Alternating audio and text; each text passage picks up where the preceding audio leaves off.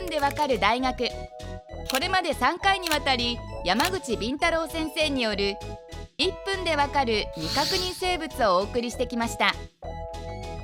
最終日となる今回は制限時間なしにこれまでの講義を総括していただきます。山口先生未確認生物の魅力は何でしょうか？あの30代40代の男子が惹かれるんですよ。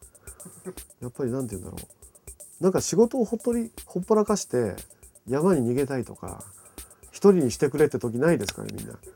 あの男って意外とチキンハートで傷ついた時なんかもう一人にしてほしいとかね。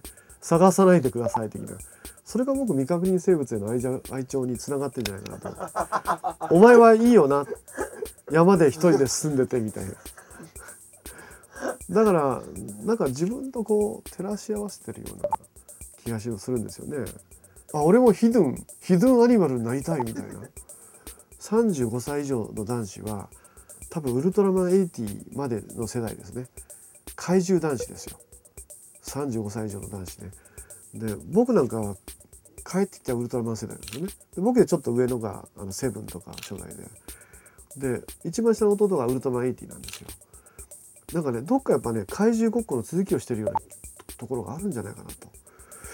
だから、ね、やっぱり子供の頃って怪獣ってすごいあの街を壊していくあのアナーキアナーキストな部分に怪獣に憧れて怪獣の絵を描いたり怪獣のカード集めたりソフビを買ってもらったりね。やっぱりねなんか男の子っていつまでたっても怪獣が好きみたいな。なんかゴジラ映画がやっぱ胸躍るとかね、うん、なんかそういう怪獣に対するロマンが投影されてるんじゃないかなっていう気はしますよ。でも最近すごいやつが出てきましたやつ。あのねライオンイーターってのがいるんですよ。アフリカのニューカマーで。俺が勝手に期待のニューカマーって言ってるんですけどねゴリラゴリラとチンパンジーが交雑したんですよ。自然交配して。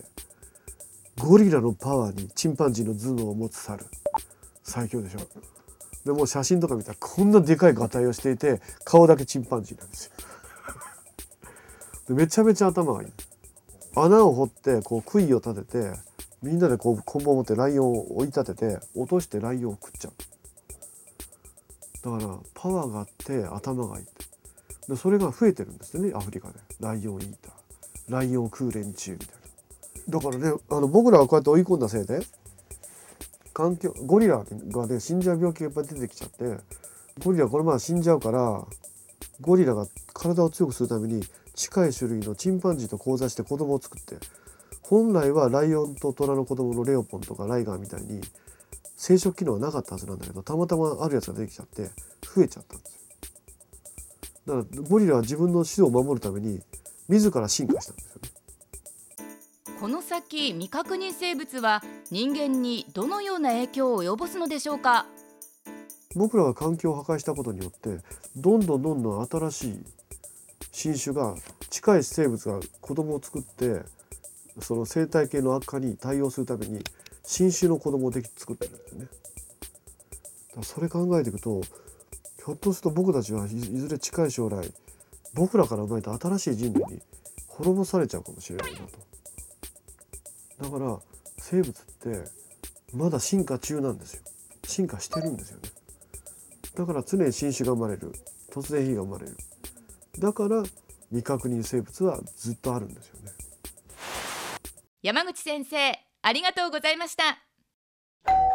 山口敏太郎さんに関する最新情報はこちらをチェック。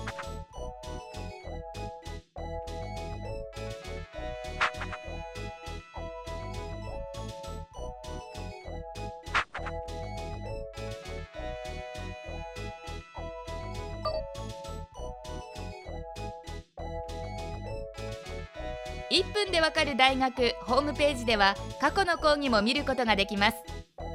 アドレスは www.andsmile.tv テレビスマイル1分でわかる大学。また次回の出席をお待ちしています。